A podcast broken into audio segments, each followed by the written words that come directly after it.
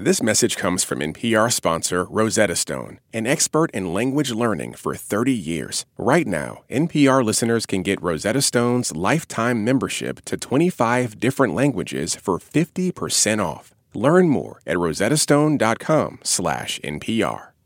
This message comes from NPR sponsor Trane Technologies, challenging what's possible for a sustainable future. They're taking bold action today to ensure a healthier tomorrow through efficient climate solutions for buildings, homes, and transportation. Trane Technologies is committed to reducing 1 gigaton of emissions from their customers' footprint by 2030 and reaching net zero by 2050. Because one company can change an industry, and one industry can change the world. More at tranetechnologies.com.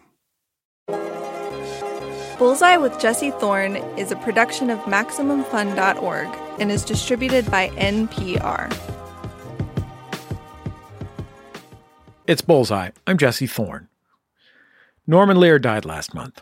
He was a writer and creator of some of the biggest and most influential sitcoms of all time.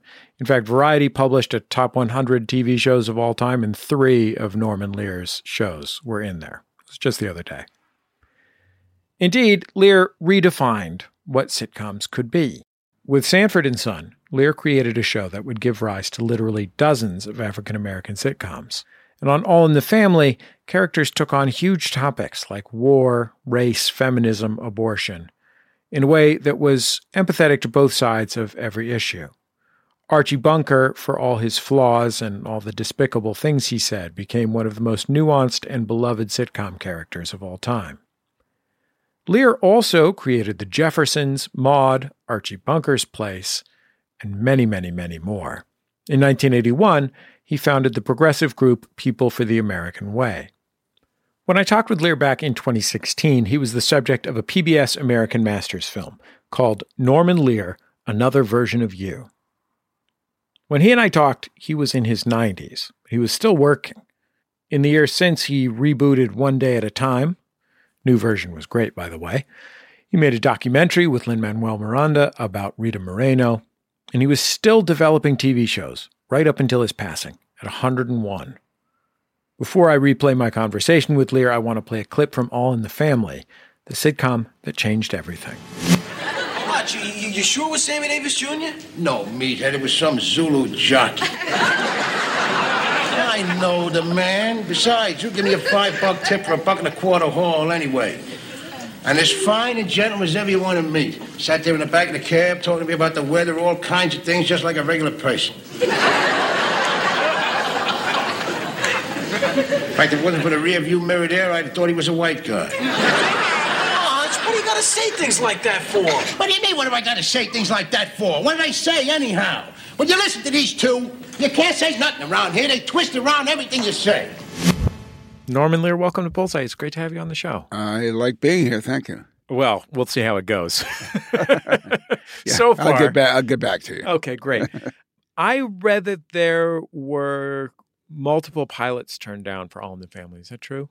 No, it was uh, three years before 1968. I made the pilot originally for ABC, and uh, they caused me to make it again. The same script, same two leads, Carroll O'Connor, Jean Stapleton, and uh, so I made it twice for them with two different sets of young kids. Turns out to be a blessing because it took a couple of more years before a new uh, president of CBS heard about the show, saw it, and asked me to do it again. But this time, promised to put it on the air. So by that time, Rob Reiner and Sally Struthers uh, were available to me or, or knowledgeable to me. Uh, I knew about them, and made all the difference in the world. There were great shows before, and I think they would have worked. But the chemistry between the four people uh, when Rob and Sally became part of it. Just it's miracle time. Were you still working the show? Like, were you passing out uh, giant 1974 video, video cassettes to studio heads, or was it something that you'd given up on? No, no. I well, did I give up? I went off and made a film called Cold Turkey between the ABC two shows, two pilots, and the CBS order. And actually, uh, you know, people think I was brave as hell uh, to stand up to the network when they didn't want this or that. But I had, as a result of Cold Turkey, I had uh, a three picture offer from United Artists to write, produce, and direct. I was just emotionally married to All in the Family and those characters. And I couldn't think so long as the network wanted of doing anything else.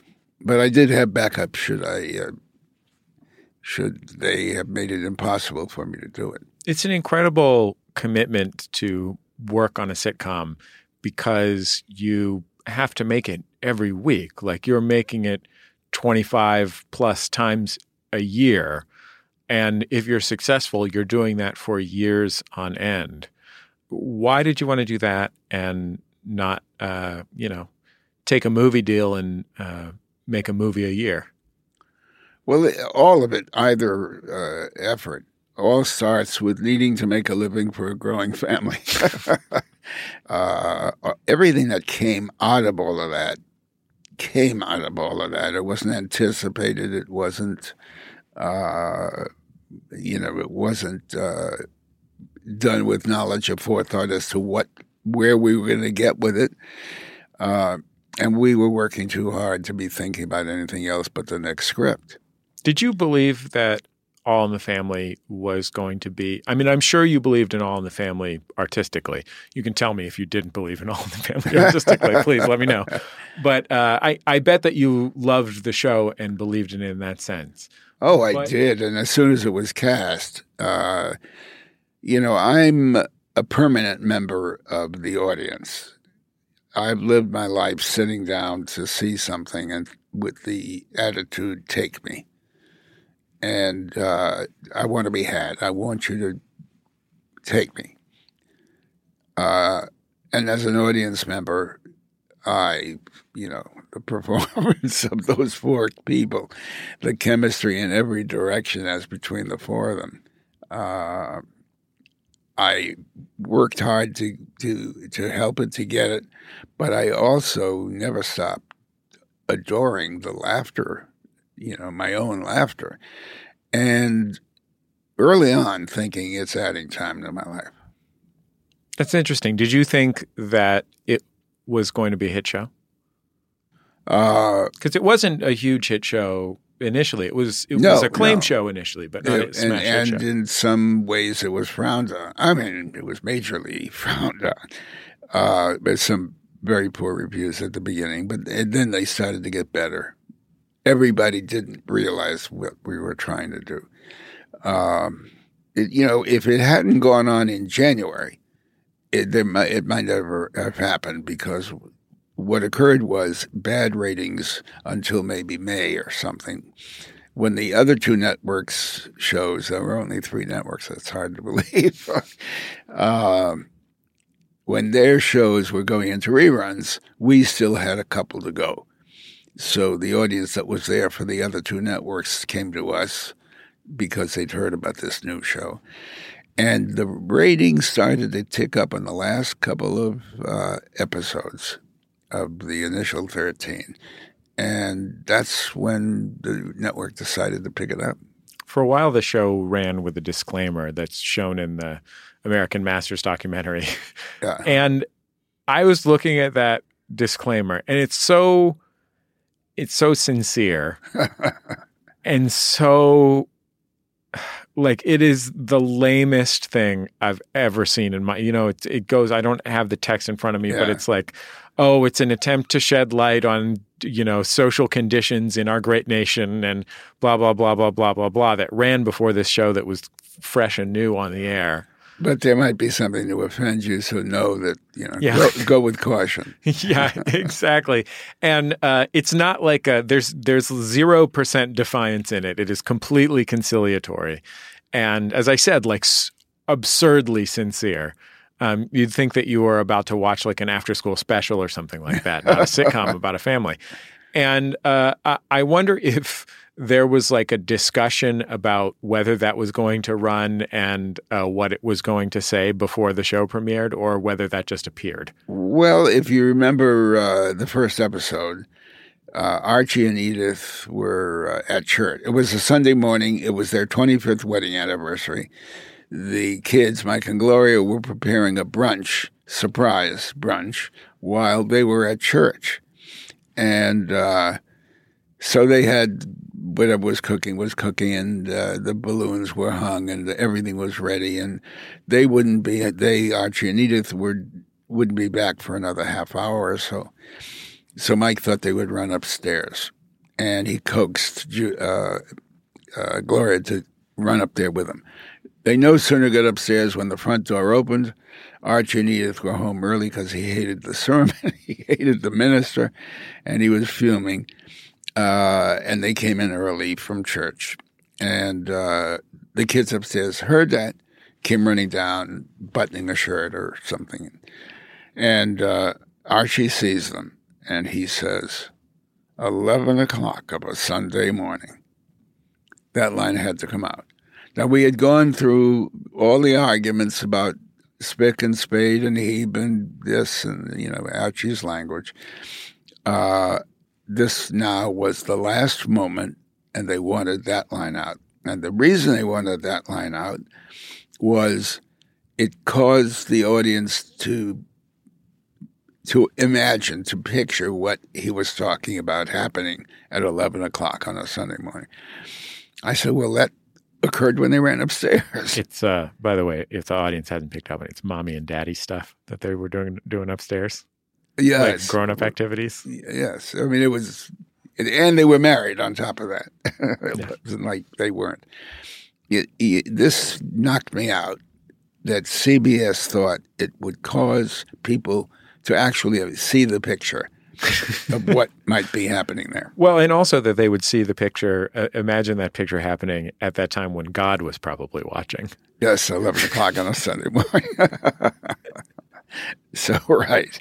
Anyway, it was the day the show was on the air. It had been, it was, it was going on three hours earlier, of course, in New York.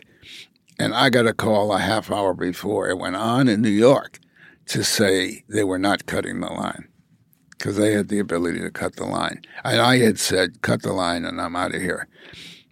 And I'm back to my, I would be at uh, United Artists with three pictures. We have to go to a quick break. When we return, even more with the late, great Norman Lear.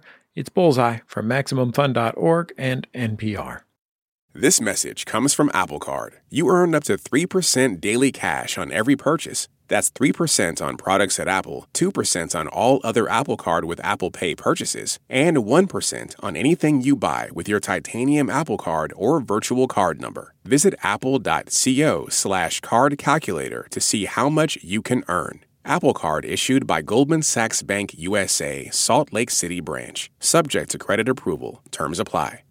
This message comes from NPR sponsor Prime Video. Find your favorite shows like Reacher Season 2. Rent or buy new release movies like Hunger Games, The Ballad of Songbirds and Snakes. Get everything included with Prime and add on hundreds of streamers like Max for True Detective Night Country. One app, one password, Prime Video. Find your happy place. Restrictions apply.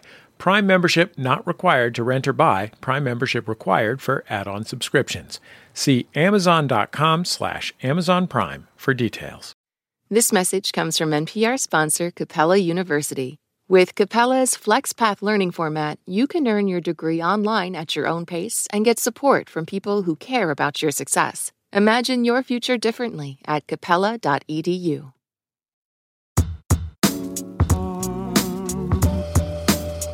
Welcome back to Bullseye. I'm Jesse Thorn. If you're just joining us, we're replaying my 2016 conversation with the great Norman Lear.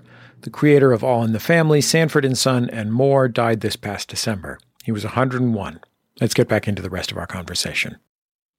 How confident were you, especially when you started making the show, that uh, presenting Archie Bunker in this family and having him, you know, have the kind of retrograde views that he had and the the kind of language that he used on network television when there were only three networks was a good idea. Were you absolutely confident or you know why were you I, kind, I, did you feel like you were kind of rolling the dice and had an 80-20 chance that it was the right decision? Well, I I thought I was very confident uh, that it would not be no big deal with the American people because there was nothing we were doing that they couldn't hear in any schoolyard or up the street, down the street, across the street from each other. We did none of the problems we dealt with were anything. All the illnesses or social problems or economic problems, or you know, up to and including abortion,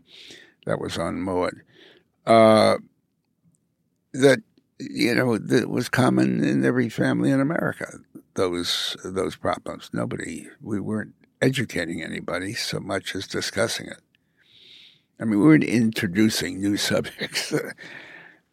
and uh, Archie himself, uh, you know, I'd like a nickel for everybody who said their dad, their uncle, their grandfather, their you know, their neighbor. Everybody recognized the character. Sitcoms aren't often about actual problems. I mean, you need a problem to have, you know, to turn a plot. You know, there's no plot without a conflict. But, yeah. You know, usually a sitcom is a comforting, recognizable set of friends on television that you have, and their problems are um, silly nonsense, misunderstandings. The boss is coming over and we have to make a casserole, whatever. Why did you feel so strongly that the problems on a sitcom should be what you called real problems? I don't know that there was any uh, decision to go in that direction. I just dealt with what I knew, and uh, and I, I started to say, invite, invited other writers to. Uh, uh, it wasn't new to them. We were sharing what we were living. We all read a couple of newspapers. That was kind of an instruction to everybody. Read a couple of newspapers, pay attention to your family, your wife's problems, your kids' problems in school, you know, their problems as opposed to the social order and, and the culture generally. And we, we came in and started to talk about what we were all reading. Somebody said, Did you see this? Hypertension in black males has risen. Well, wouldn't that be a great subject for Good Times and uh, and John uh, John uh, Evans? Uh, and so we did it. And by the way, when we did that specific, specific, that's exactly when we learned there were tens of thousands of phone calls to local stations around the country from African American families that wanted more information. That hadn't happened before. By the time it was in reruns, this was, let's say, October or December, by the time it was in rerun in May, I don't know whether they had taken some of the content out or whether they gave up a commercial, but they did have uh, an advisory at the end of the show instructing anybody that was interested to call this and that number. You know, sometimes I think about, you know, you and I are sitting in this studio. It's just the two of us in the studio. There's two or three people sitting outside the studio. And once in a while, I kind of flash to the fact that, oh, we're talking to each other in real life here, one to one. But listening to this are like football stadiums worth of people. Like a, this is a, you know, one of NPR's least successful shows, and it's still a few football stadiums. You know what I mean? Like college football stadiums, big football stadiums. And sometimes I'm kind of cowed by that. Just you, a little. You know what it causes me to think? What? Every single one of those people filling those stadiums. This is it took all of their lives, every hour and minute of their lives, to get to the moment where they're sitting in the stadium listening to us. It took me 94 years, some months, some weeks, some days, some hours, some minutes to get here to say what I've just said. Every split second.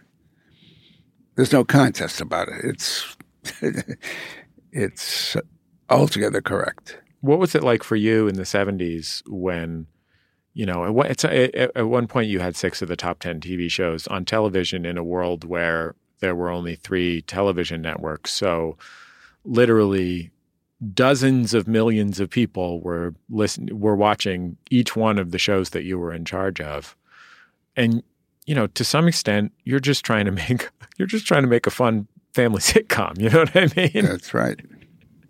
but but that's absolutely right. No, no more than that. What we were serious people. All of them. My mind is scanning the faces and memories of the people I worked with. Large, great collaboration. But we were all people who took life seriously and happened to see, understand the foolishness of the human condition.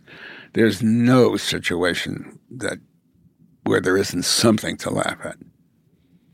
I want to talk a little bit about your childhood and the time that you spent before you were the most successful television producer in America. Your dad was a salesman. Yeah. Um, was he out of the house a lot? Uh, he, I don't remember him as a traveler. He was a salesman and a hustler, and he did a lot of naughty things. Um, but I don't remember him traveling. I, except for the one, uh, he was taking a trip to Oklahoma, and uh, some other guys were involved with it. I remember my mother saying, uh, "I don't like those men, Herman. I don't want you dealing with those men." And uh, that's when I heard "Stifle, Jeanette," and uh, and he would be, and he went, but on this particular trip with those particular guys, when he came back, he was arrested for trying to sell. He trying having to tried to sell uh, some fake bonds, and uh, and he and he went to. They took him for three years. So that had, an, I would say, an enormous influence on this nine years old at the time. When you were six, seven, and eight years old, um, what did you think about what your dad did? I'm not sure I understood what he did, and, and it was always something different. You know, I remember he was working for a a uh, a, a, a candy company that made something that was going to put Milky Way out of business. he always was going to make a million dollars in ten days to two weeks tops, tops. Uh, once was with this bar of candy. I remember I was eight years old or something, and I was trying to sell it out. That's outside of Ebbets Field. We were living in Brooklyn. It was a couple of years we lived in Brooklyn. Uh, and then he had he ran into a guy who made uh, invented a pair of slippers with a light in the toe you know, a little light, so you can you get out of bed and you find your way to the bathroom. Uh, and he was going to make a million dollars with that. it's like a joke about a thing. It is like a joke. I, well, you know, I of. did a, an episode of All in the Family where Archie ran into such a guy, and he was going to make a billion dollars. I mean, uh, your your f- father must have been to have made any kind of career in that business and in that world. He must have had charm. Did you feel like oh, he had charm. Yeah, he leaned into. This is what I loved about him. He leaned into life. You know, like Arthur Miller's salesman. He went out into the world with a shoe shine and a, you know, and fire in his eyes. And he came back feeling the same way. He always came back bringing something my mother should have picked up at the store. uh, he was so strong, but dominated by her. I mean, one of the things that it seems like to me is it can be really hard to have a parent who is that kind of outwardly fun and charming and like beguiling. Like you're fascinated by your parents, anyone. And it can be really hard if that person is also someone where, you know, when you get sucked in, you don't know what you're going to get. Right. That can be really scary, especially when you're a kid. Well, when you, it's so interesting. I, there was no way to depend on him. I don't know that I knew that at the time, but it turned out. And yet he did some grandstand things that were just amazing. One, I, I, I did an episode on Maude, and it won an Emmy. And the story as it existed with my dad was that I loved theater as a, from my earliest memories. And uh, my favorite play was uh, Liliom, Ferenc Molnar's Liliom. It later became a musical called Carousel. And I get tickets to see it. And I'm taking my best girlfriend, who much later became my first wife. And uh, I'm going to pick her up in, in the car that Sid Pasternak and I bought for like $150, some Model T or A or something for it. And uh, and my father says to me the day of the event, Norman, I'm going to come early. I want you to take my Hudson Terraplane. You're taking your best girl to Westport. So he needs to get back at two or three o'clock, let's say, uh, in order for me to take his car in time to pick up Charlotte in West Hartford, Connecticut. And he's not there in time, and he's not there a half hour later, and 50 minutes later or whenever I get into my Model T and I drive, I pick up Charlotte and West Hartford. And I drive through Middletown and Danbury and this place and that place into New Haven, and I hear honk, honk, honk, honk. My father, having gotten home very late, chased me and found me on the Merritt Parkway, honked, honked, honked. We changed cars the grandstand act, you know, of all time. I mean, there's something about that kind of story where, you know, that parent has made themselves the hero and the center of that story in doing that act. You know, they're the ones who have failed in trying to help their child, and their child is the one who's supposed to be the center of the story, and they manage to make themselves both the hero of the story and the center of it. You know, it's right. it, it's like in some way it's your you know it's your dad pulling the rug out from under you. I as often as I've told the story over the year, I've never had that thought. Nobody's ever seen it that way. it couldn't be more correct and it so fits the character and it so amazes me that I never had that thought. Of course, it wasn't all for me. It was, in a sense, all for him. I want to repeat my age. I'm 94 years old. I've just had an insight in this conversation that I might have had at 50, but it took me 94 years to get to it. And I think that's life giving. That the knowledge that the, an insight that important can be there waiting for you to pick it up all those years. And it, we never stop growing.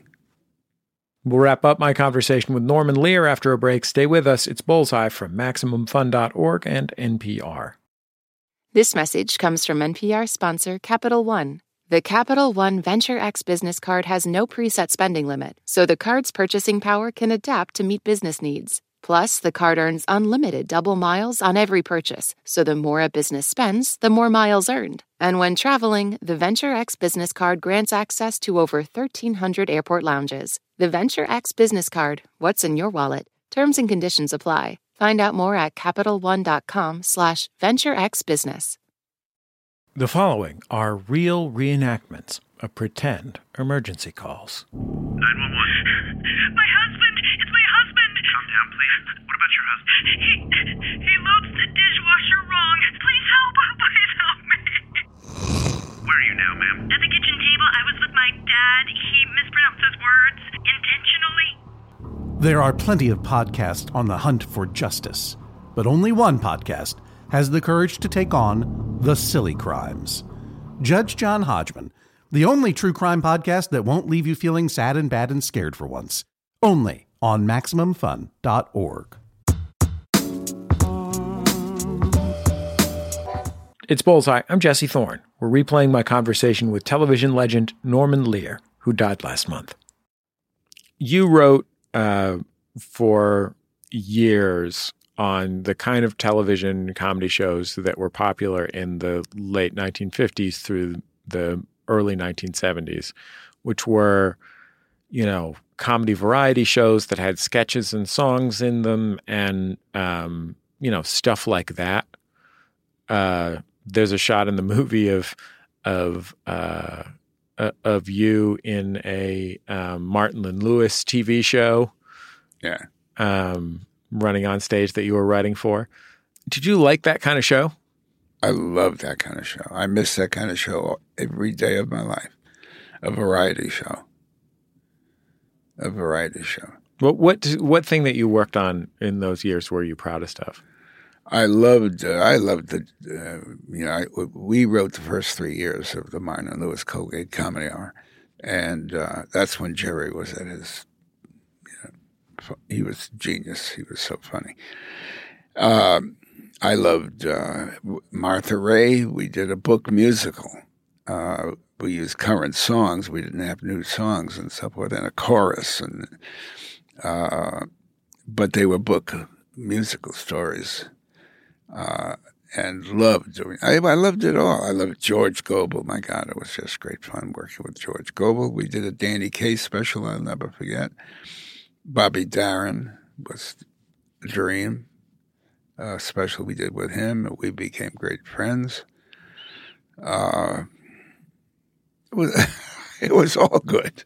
Were you thinking about during those years? Were you thinking about families? I mean, the shows that the shows that made you a legendary television producer.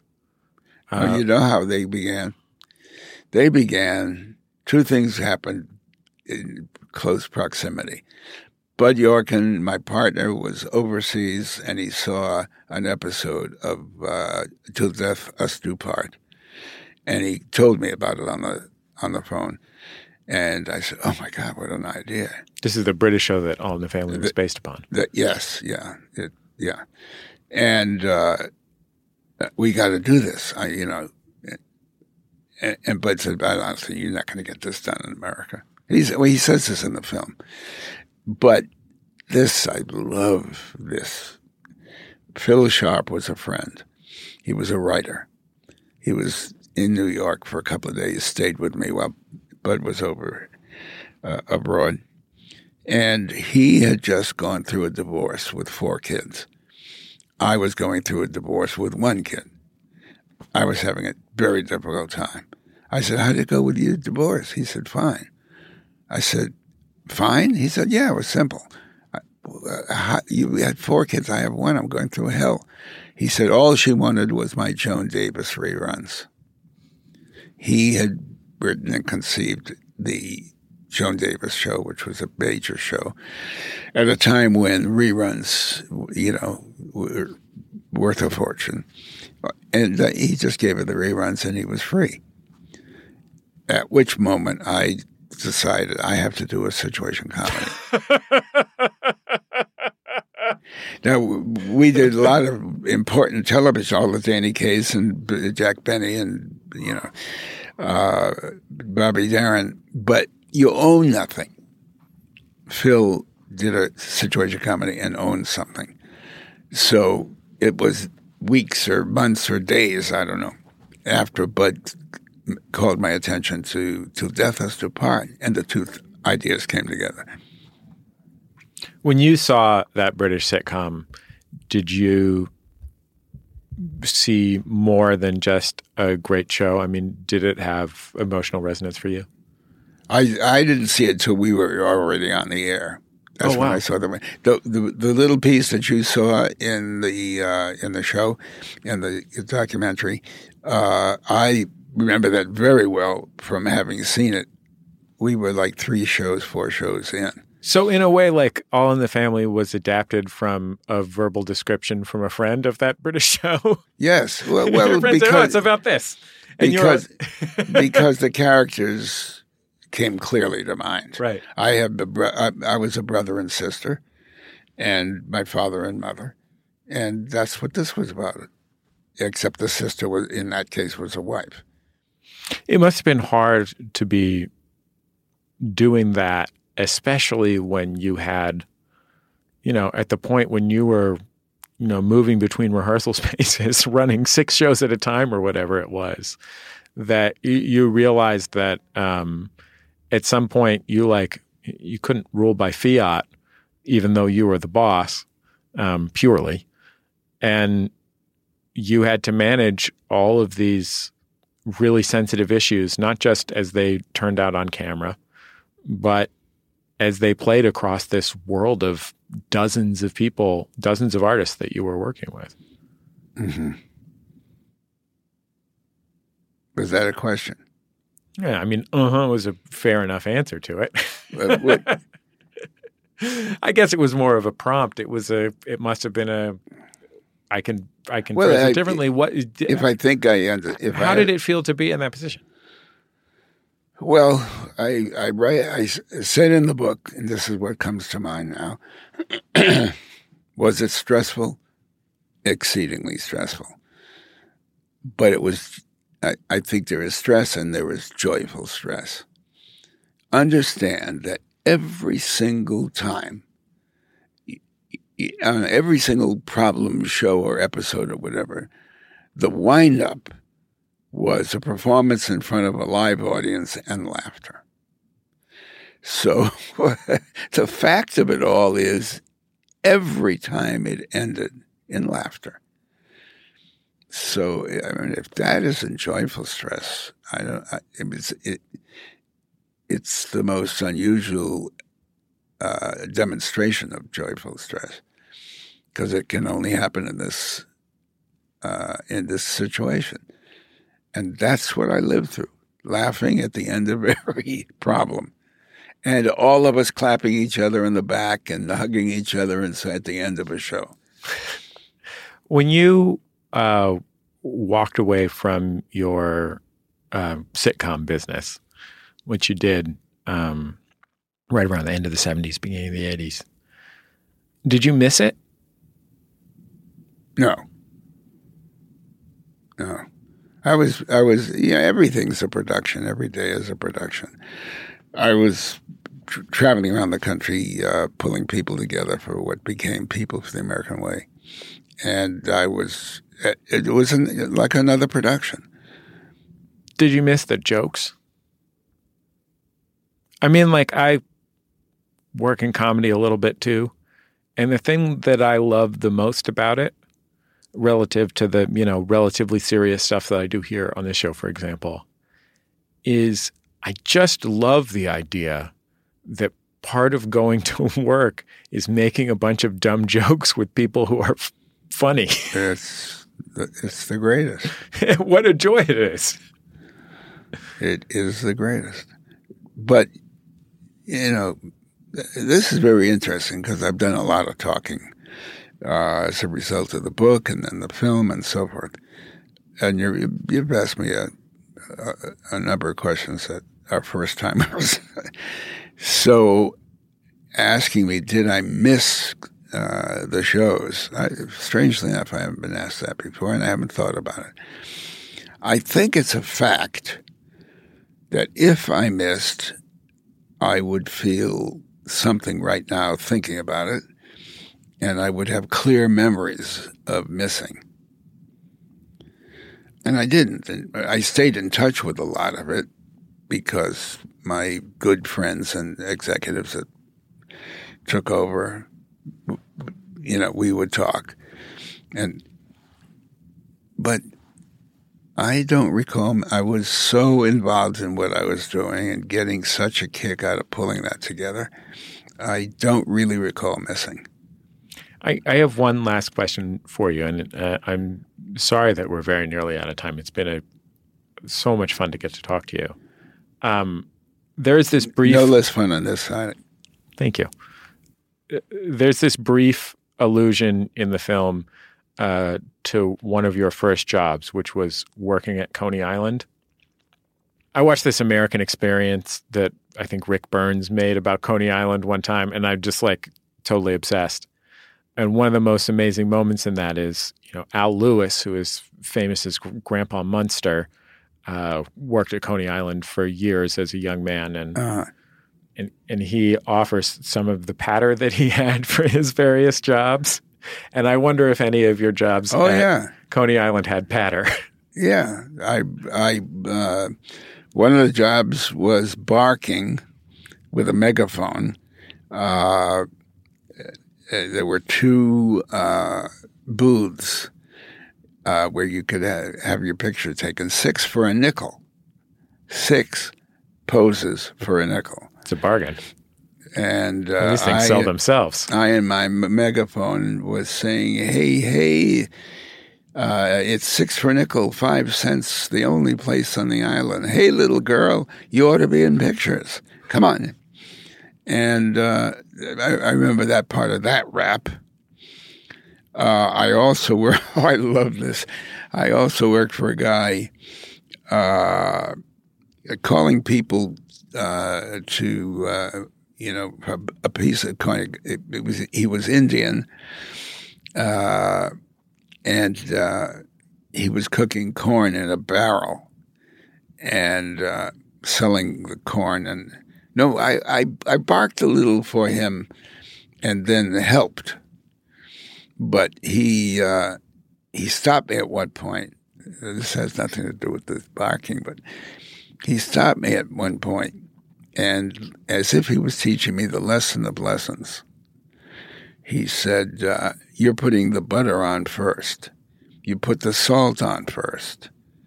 The reason you put the salt on first is the butter is more expensive than the salt. When you put the salt on first, you use less butter. Put the salt on first. I have never had an ear of corn without thinking of that since. I, I got to tell you, like you're 94 years old, and uh, you know you do a fair amount of press for various things. Here's a here's a free tip. Anytime anybody asks you what you've learned in your 94 years, give them that corn stuff. And at 94, nobody's gonna nobody's gonna get up in your face about it. They're just gonna nod like that was that's the wisest thing they've ever heard. like pretend to write it down.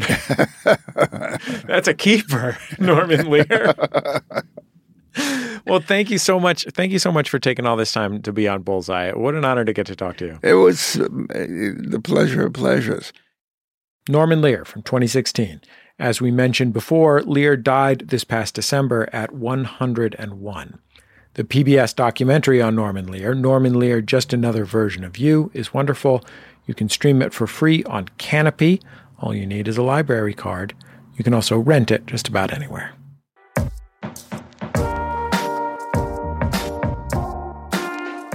That's the end of another episode of Bullseye. Bullseye is created from the homes of me and the staff of Maximum Fun in and around greater Los Angeles, California. Here at my house, it's pouring rain, and uh, my outgoing mail got really wet. The show is produced by Speaking Into Microphones. Our senior producer is Kevin Ferguson. Our producers are Jesus Ambrosio and Richard Robey. Our production fellow at Maximum Fun is Brianna Paz. We get booking help from Mara Davis. Our interstitial music is by DJ W, also known as Dan Wally. Our theme song is called Huddle Formation. It was written and recorded by the Go team. Thanks to them and to their label, Memphis Industries. Bullseye is on Instagram. We share interview highlights, behind the scenes looks, and more there. We are at Bullseye with Jesse Thorn. We're also on Twitter, YouTube, and Facebook. I think that's about it. Just remember, all great radio hosts have a signature sign off. Bullseye with Jesse Thorn is a production of MaximumFun.org and is distributed by NPR. Support for NPR and the following message come from Bombas. Bombas makes absurdly soft socks, underwear, and t-shirts. And for every item you purchase, Bombas donates another to someone facing homelessness. Get 20% off your first purchase at bombas.com slash NPR and use code NPR. At this year's Oscars, Oppenheimer took home the award for Best Picture. Emma Stone and Robert Downey Jr. also picked up wins, and Ryan Gosling brought the Kenergy. For a recap of all the highlights, listen to the Pop Culture Happy Hour podcast from NPR.